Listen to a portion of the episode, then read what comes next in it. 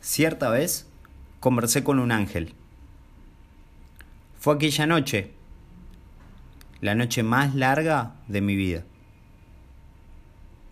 Lo que más recuerdo de nuestra conversación no son los tecnicismos, que abundaron por su parte, por supuesto, sino su mirada, su mirada triste como ninguna.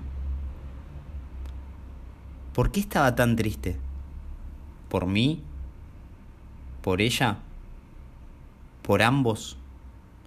¿Acaso en su cualidad de ángel podía ver el futuro que me esperaba desde aquel momento? ¿O es que ya sabía desde el principio el desenlace que iba a tener aquella noche? La noche más larga de mi vida.